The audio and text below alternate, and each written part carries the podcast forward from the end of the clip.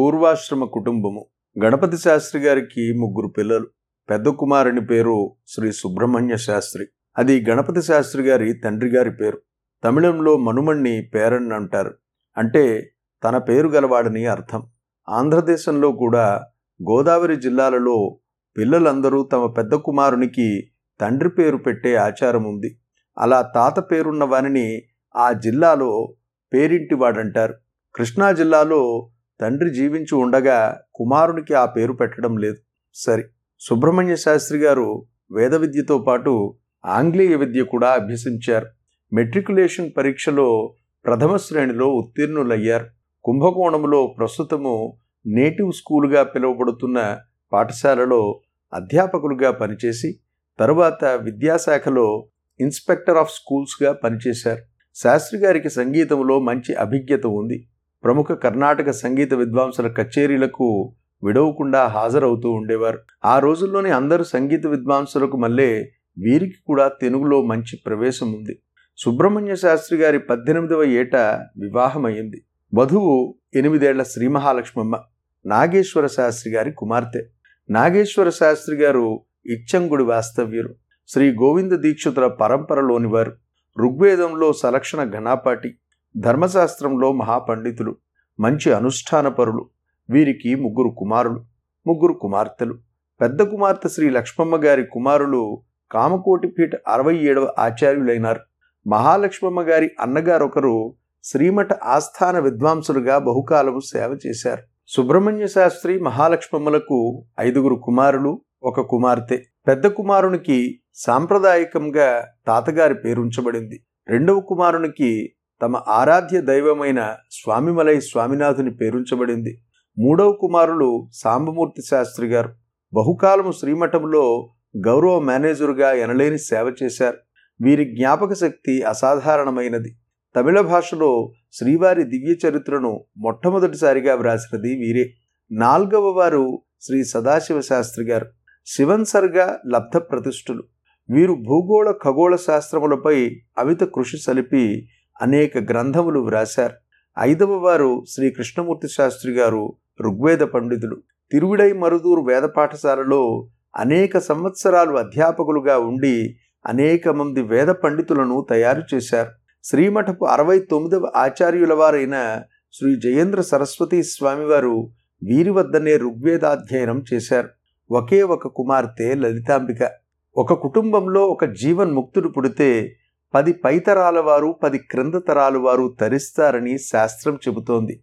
తరించే మాటలో సందేహం లేదు కానీ జీవించి ఉన్నంతకాలం శ్రీవారి పూర్వాశ్రమ కుటుంబ సభ్యులు భోగభాగ్యాలలో తొలతూగిపోలేదు.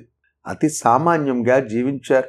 లలితాంబ గారి భర్తకు ఆవిడ అన్నగారు కంచిపీట అధిపతి కదా ఏమైనా డబ్బిస్తే బాగుండునని ఉండేదట. స్వామిని అడిగే ధైర్యం లేదు. ఈవిడను మాత్రం సాధించేవారు. ఆవిడ చాలా కష్టపడింది.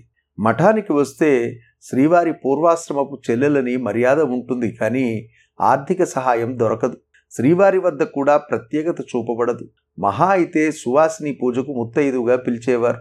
అది ఆ పిలిచే బాధ్యత పూజకట్టులోని పెద్దలది కాబట్టి.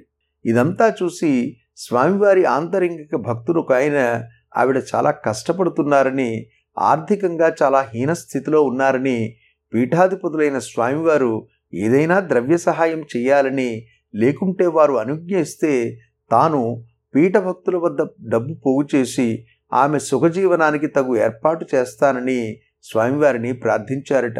స్వామివారు లేదురా కర్మ ఈ జన్మలోనే అనుభవిస్తే తీరిపోతుంది కదా అని సమాధానం ఇచ్చారు. సాంబమూర్తి శాస్త్రి గారు శ్రీమఠంలో గౌరవ మేనేజర్గా ఎంతో కాలం సేవ చేశారు. పీఠభక్తులు వారికి ఉండటానికి ఇల్లు కూడా లేదని తిరువుడై మరుదూరులో ఇల్లు కొనడానికి నలభై రెండు వేల రూపాయలు వసూలు చేశారు. అప్పటికి ఆయనకు తిరువుడై మరుదూరులో ఉండే ఆలోచన మారిపోయింది. మనుమరాళ్ళకి పెళ్ళిళ్ళు చేయాలి మదరాసులో ఉంటే ఉపయోగంగా ఉంటుందనిపించింది. అందువలన ఆ మొత్తం డబ్బుగానే తనకు ముట్ట చెబితే బాగుంటుందని ఆయన అభిప్రాయపడ్డారు. శ్రీవారి అనుమతికై కోరారు పీఠభక్తులు. మీరు ఇల్లు కొనిపెడతామని చెప్పి ద్రవ్య సముపార్జన చేశారు.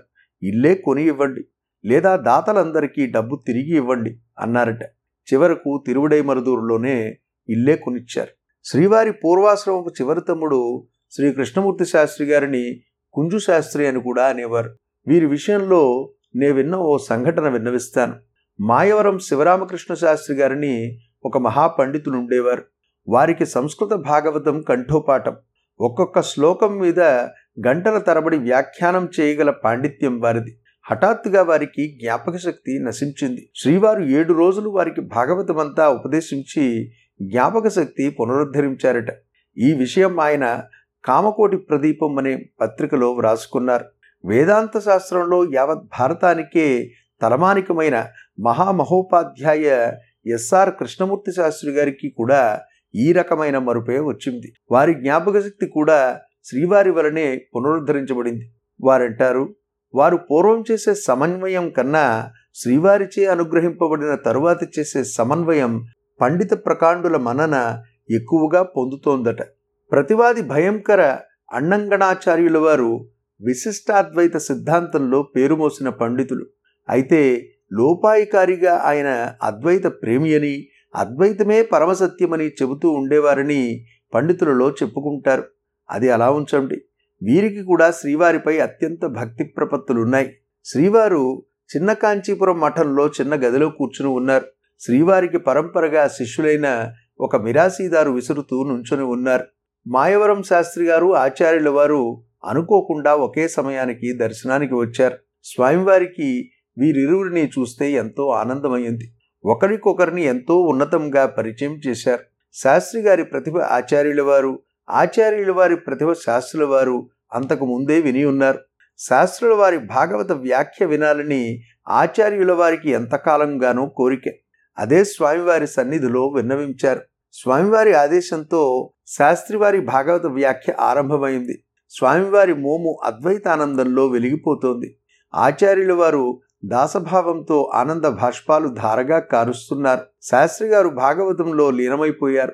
కాలం కరిగిపోతోంది. కుంజు శాస్త్రి గారికి క్షణమొక యుగంగా నడుస్తోంది. అతపూర్వం ఒక మూడు తరాలుగా కామకోటి పీఠాధిపతులు ఒకరికొకరు పూర్వాశ్రమ బంధువులుగా ఉన్నారు. కుంజు శాస్త్రి గారు కూడా పేరు మోసిన ఋగ్వేద పండితులు. తమ పుత్రునికి పీఠానికి తగిన హోదాలో ఉపనయనం చేయాలనుకున్నారు. ఆ రోజుల్లో ఇరవై వేల రూపాయల ఖర్చుతో ఒక ప్రణాళిక వేశారు. స్వామివారి అనుమతి తీసుకుని మఠానికి వచ్చే పెద్ద మనుష్యుల వద్ద మేనేజర్ ద్వారా వసూలు చేయించాలని ఆయన ఉద్దేశ్యం. శ్రీమఠం మేనేజర్ శ్రీ విశ్వనాథ అయ్యర్ కూడా దానికి సమ్మతించారు. ఇద్దరూ భాగవత పాఠం జరుగుతున్న చోటికి వెళ్ళారు స్వామివారితో చెప్పడానికి తగిన సమయం కోసం ఎదురు చూస్తున్నారు కాలం ఒక గంట కరిగింది. సాయంత్రం ఐదున్నర అయిపోయింది. ఇంకో అరగంటలో స్వామి లేచి సంధ్యాదీపానికి వెళ్ళి అక్కడి నుంచే స్నాన అనుష్ఠానాలకు వెళ్ళిపోతారు. ధైర్యం చేసి విశ్వనాథ అయ్యర్ కుంజుశాస్త్రి అంటున్నారు స్వామి అద్వైతానందంలో ఉన్నారు జీవితంలో ఇంతటి మహోన్నతమైన వ్యాఖ్య వినలేదన్నారు ఆచార్యుల వారు స్వామివారి అనుగ్రహం అన్నారు శాస్త్రి గారు. స్వామి వెలిగిపోతున్నారు. పండితులు ఇరువురికి సన్మాన ప్రసాదాలను అనుగ్రహించి సంధ్యాదీప దర్శనానికి దిగ్గున లేచారు.